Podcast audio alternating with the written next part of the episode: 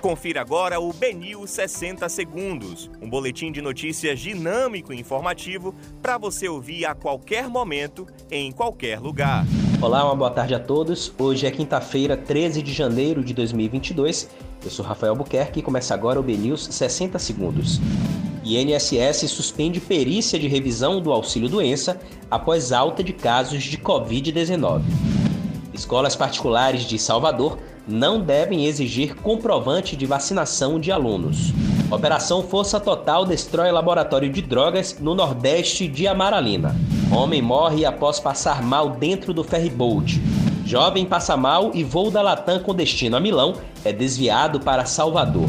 Elenco do Bahia sofre surto de Covid-19 e mais de 10 atletas testam positivo para a doença. E mais de 10 tremores de terra são registrados em Jacobina. Esses são os principais destaques da segunda edição do BNews 60 Segundos. Para mais informações, acesse bnews.com.br.